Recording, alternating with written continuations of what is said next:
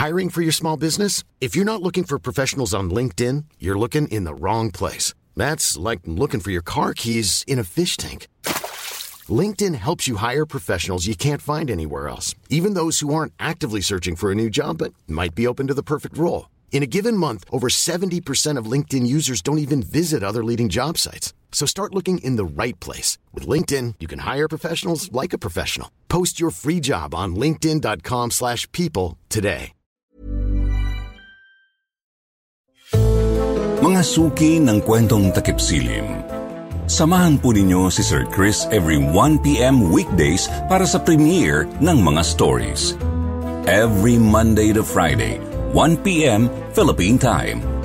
Makisaya at makikulit kasama rin ang KT Supporters. Malulungkot na multo. Magandang araw po sa inyo, Sir Jupiter. Ako po si Robert. Masaya ako dahil muli nang masigla ang asawa ko. Nanumbalik na ang ngiti sa kanyang mga mata. Hindi na siya umiiyak. Palagi na rin siyang nakangiti. Sa tuwing umaga maagang nagigising ang asawa ko. Nagluluto siya ng almusal namin. Maasikaso talaga ang asawa ko at yun ang nagustuhan ko sa kanya. Inihanda niya ang mga plato para sa aming tatlo. Nilagyan niya ng kakaunting pagkain ang plato ni Jacob. Hindi kasi sanay kumain ang anak namin ng marami. Pero ayos lang. At least kumakain naman siya sa tamang oras. Habang pinagmamasdan ko ang asawa ko, Parang gusto kong maiyak. Nalulungkot ako dahil minsan naiisip ko na dapat pala nagbibigay ako ng oras sa pamilya ko. Habang abala ang asawa ko sa pag-aasikaso kay Jacob, tumayo na ako para maligo at magbihis. Hindi kasi ako pwedeng malate sa trabaho dahil mahigpit na ipinagbabawal sa amin yon. Hindi ko na inabala pa ang asawa ko na asikasuhin ako dahil kaya ko naman na. Nagpaalam na ako sa kanila matapos kong magbihis. Habang nasa biyahe ako, napatingin ako sa magamang masayang nagtatawanan. Bigla ko tuloy naisip si Jacob. Siguro ay malaki ang pagtatampo sa akin ng anak kong yun. Dahil kasi sa abala ako sa trabaho, wala na akong oras sa kanya. Minsan kapag niyaya niya akong maglaro ay palagi akong tumatanggi dahil wala ako sa mood. Pagod kasi ako sa trabaho kaya wala talaga akong ganang makipaglaro sa anak ko. Pinababantay lang namin ito sa kasambahay namin. Parehas kaming wala talagang oras sa anak namin. Alam naming nalulungkot si Jacob. Kaso kailangan naming magtrabaho para makapag-ipon kami ng sapat na halaga para rin naman sa kanya. Ngayong taon lang ay tumigil na sa pagtatrabaho ang asawa ko.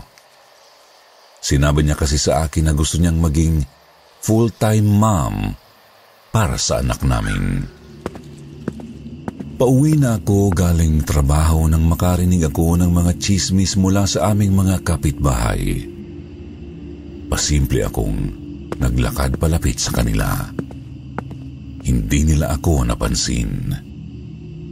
Ang mga kapitbahay kasi namin ay laging nakamasid sa aming mag-asawa. Para bang kami ang laging umagahan nila. Palagi kaming napagkukwentuhan ng mga kapitbahay namin naririnig ko na pinag-uusapan nila na baka raw wala na sa tamang pag-iisip ang asawa ko kaya hinayaan ko na lang siya sa mga ginagawa niya. Masakit para sa akin ang makarinig ng ganoon mula sa kanila. Mas lalo akong naaawa para kay Melissa. Alam kong hindi biro ang dinaranas ng asawa ko Tapos nasasabihan pa siya ng ganoon ng mga kapitbahay namin.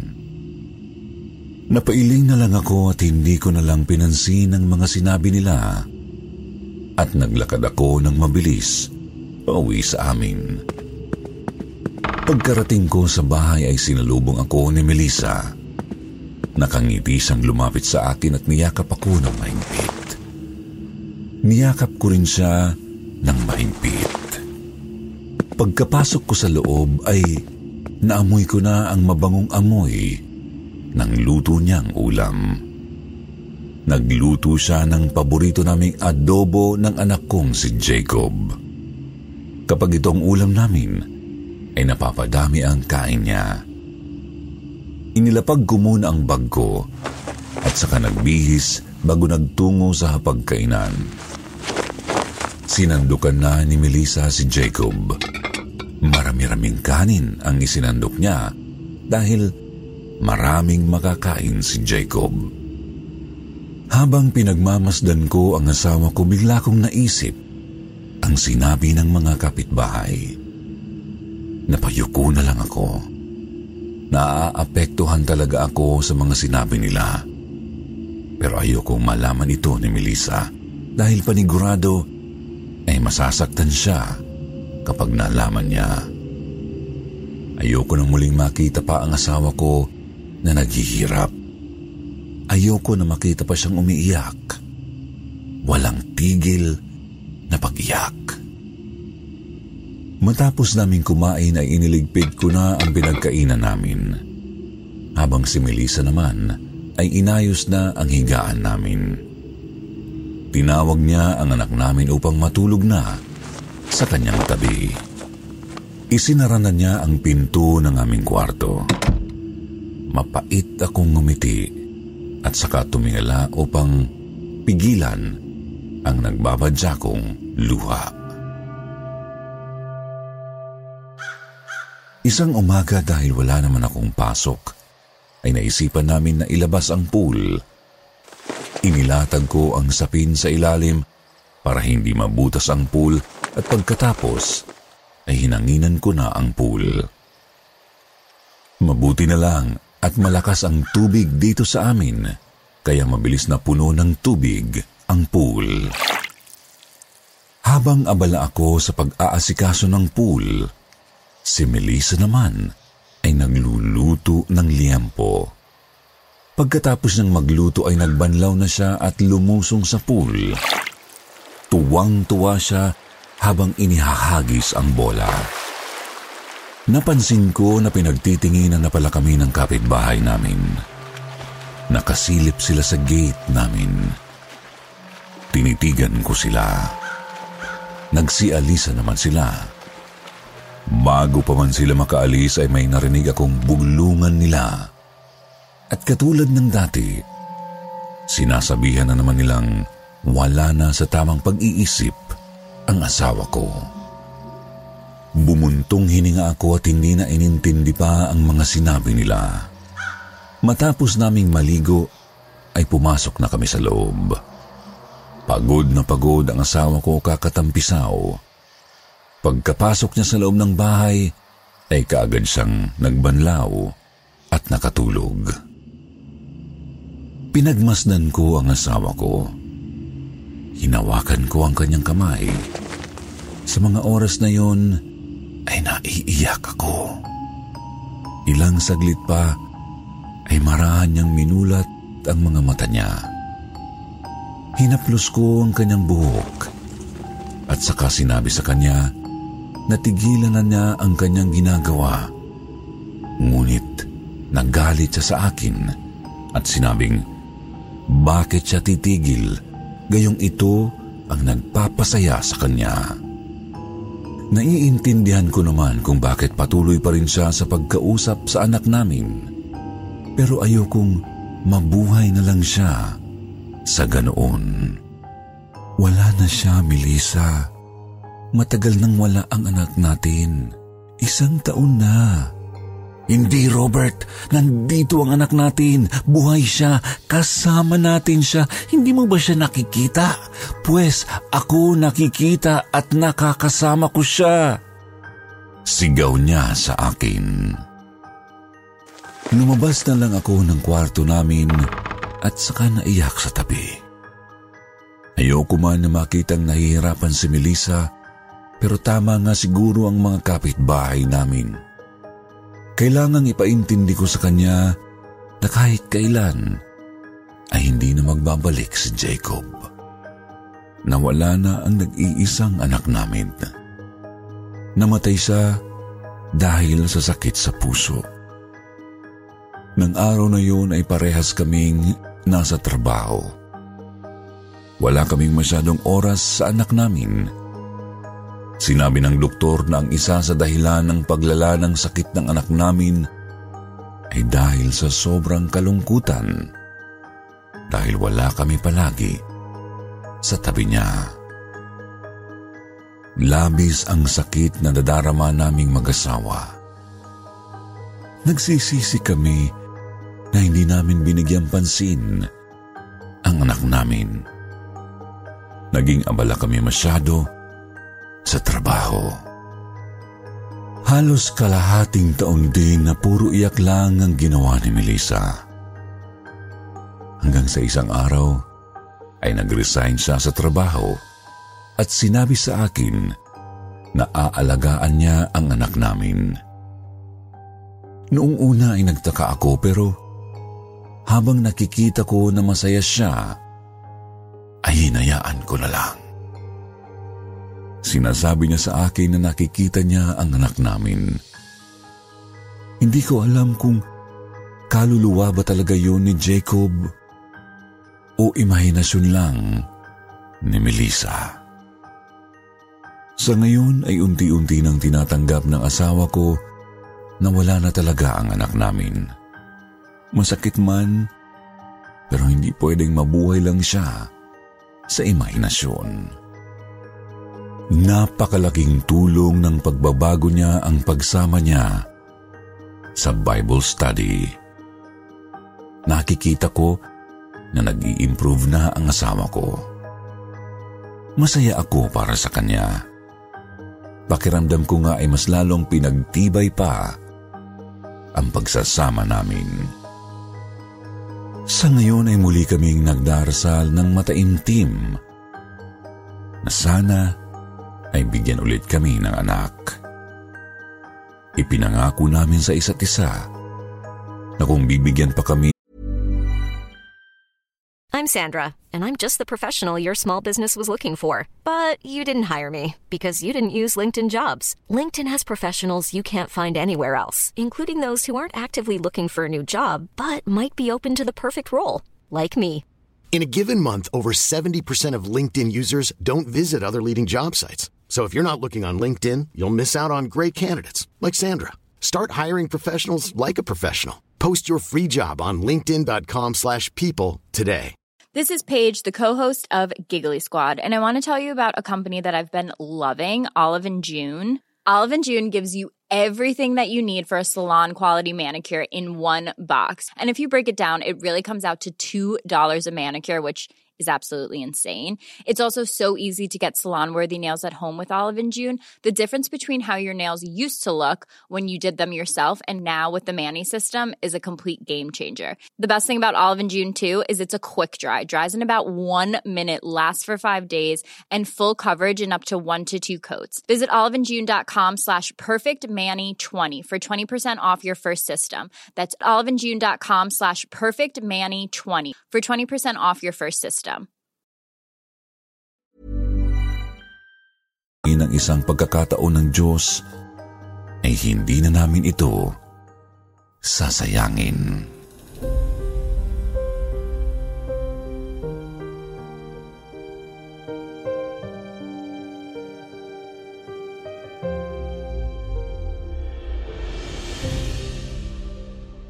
Magandang araw po sa inyo, Sir Jupiter.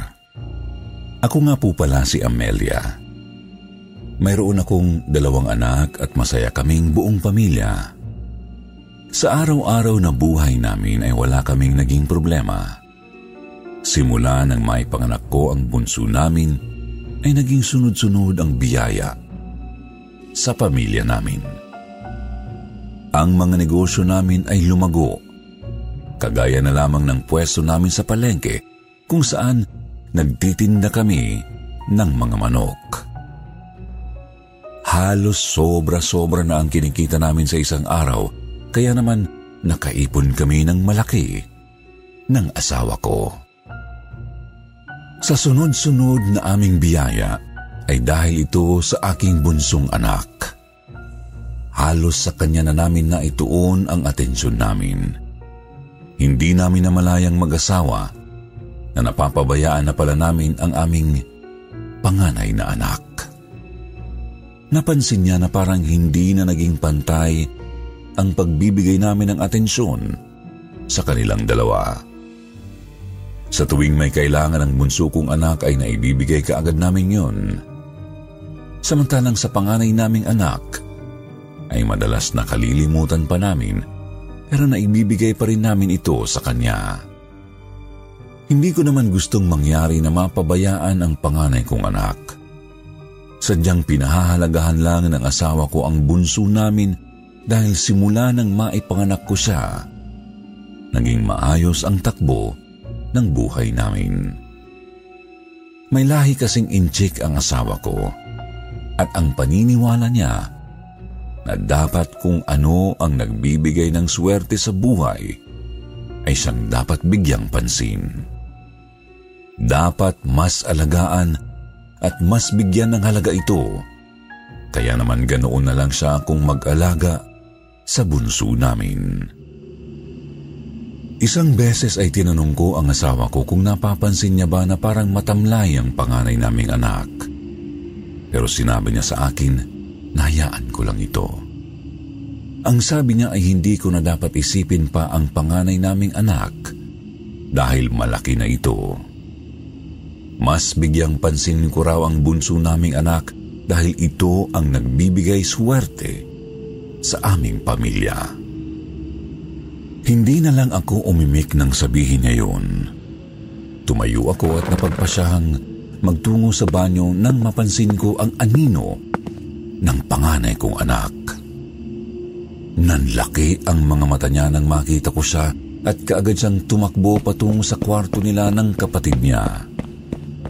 Napapikit na lang ako dahil alam kong narinig niya ang sinabi ng papa niya. Alam kong masakit yun para sa kanya. Matapos ng gabing yun, hindi na kami masyadong kinakausap ng panganay kong anak. Kung dati ay nagpapatulong ito sa akin sa paghahanda ng kanyang almusal, ngayon ay hindi na. Tumatanggi na siya at sinasabing kaya na niya ang kanyang sarili. Masakit para sa akin na makita kong ganoon ang reaksyon ng aking anak.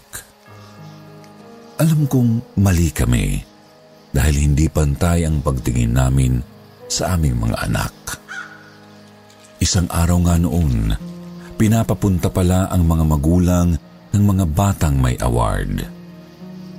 Hindi ko alam na may award pala ang panganay ko. Nalaman ko na lang ito sa kaklase niya na kapitbahay namin. Sinabi sa akin ng kapitbahay namin na parang malungkot ang anak ko habang binibigyan siya ng award ng kanyang guro.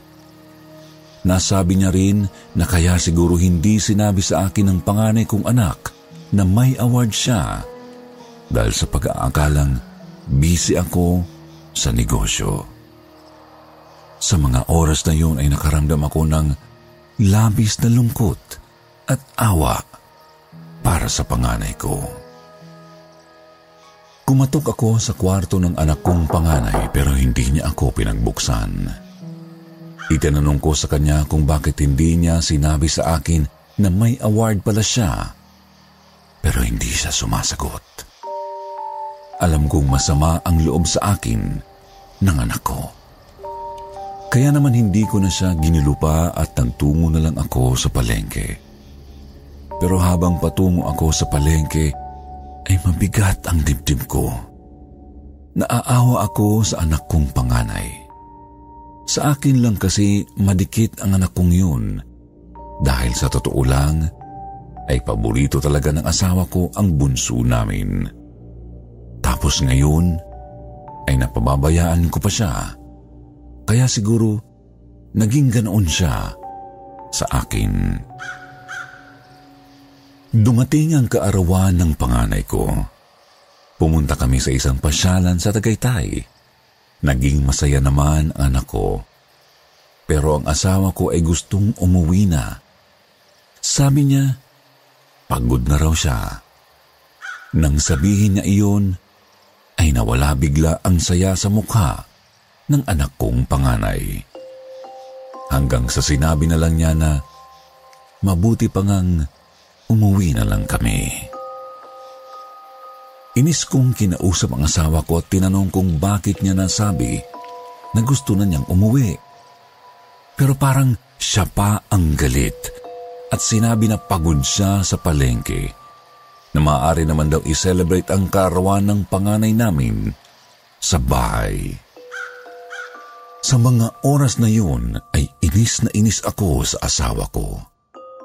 Masyado niyang pinapakita na wala siyang pakialam sa panganay naming anak. Naisip ko na lang na may ganito pala na tao.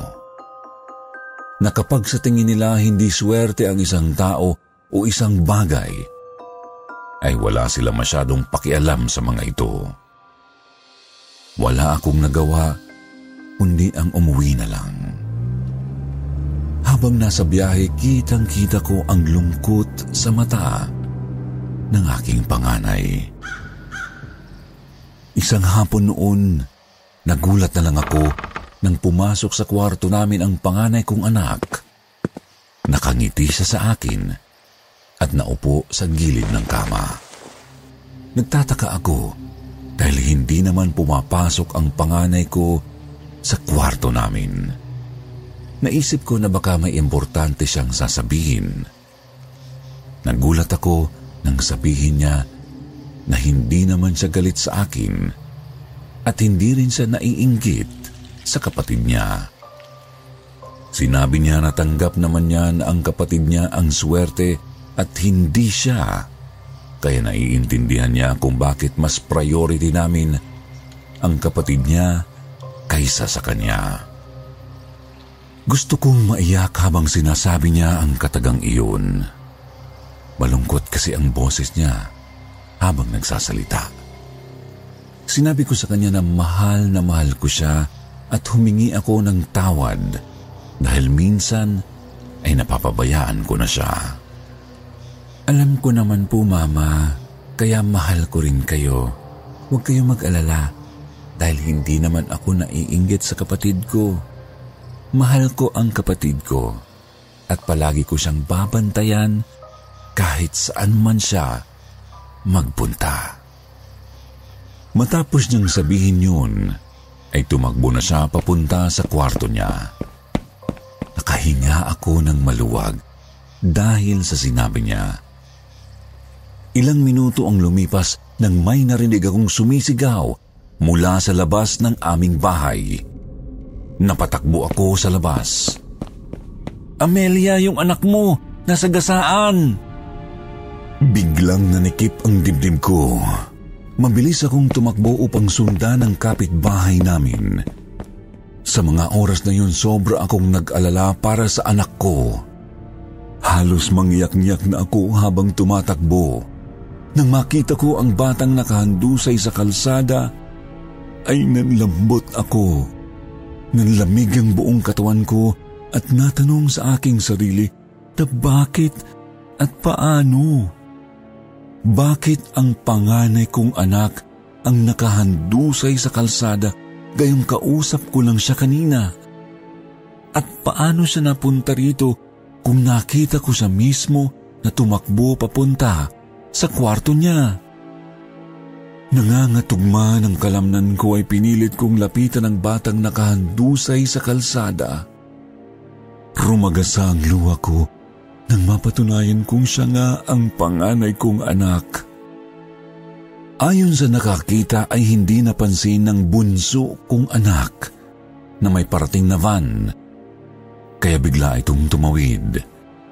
Itinulak ng panganay kong anak ang bunso ko sa gilid ng kalsada, kaya siya ang nabangga ng van. Wala ng buhay ang anak ko nang dalhin sa ospital dahil sa lakas ng impact ng pagkakabangga sa kanya. Habang nakatingin ako sa kabaong ng anak ko ng araw na yun, para lang siyang natutulog. Sumagi bigla sa isip ko ang kanyang sinabi na babantayan niya ang kanyang kapatid kahit saan man ito magpunta. Yun pala ay kaluluwa na lang siya na magbabantay sa kanyang kapatid.